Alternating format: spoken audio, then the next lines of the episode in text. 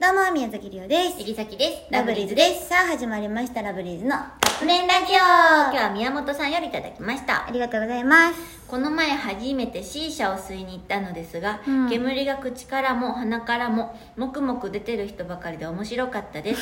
お二人はお寿司を食べるときにどのタイミングでガリを挟みますか待って待って C 社の話どこ行ったん、お寿司か、うん、ガリ、うん、え嘘嘘今のこの例スルーなのまあ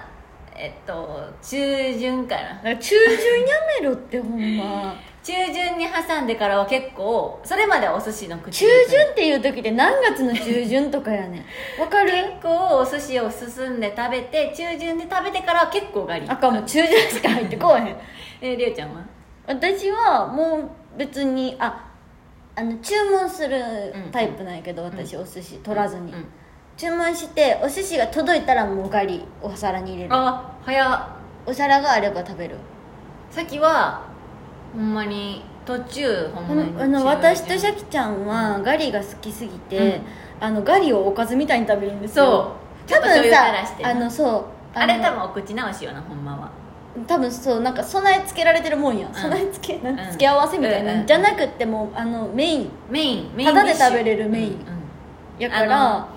しかもねこれは昔っからさっきが唱えてる説なんやけど、うん昔っからガリ好きやねちっちゃい時から、うんりゅうちゃん最近やろ最近ガリでも新規やろだって最近言ってもガリ子さんやもうあの5年以上経つでも二人になってからじゃないいやそのもうちょっとでもまあ一一緒になってからやん緒になっては なんか語弊があるのよでもさっきはほんまに小学生からガリが好きで、生姜自体は好きやったんやけどねあそうなんや、でガリ食べてお茶を飲むねんうんうんあの備え付けのお茶備え付けられて自分で 入れてるあれを飲んだらなんかすごい口の中甘くなるねんうんすごい生姜食べた後にお茶飲んだら甘くなるってずっと言っててそれが好きでずっと食べてた甘いのをあそ求うめなんてや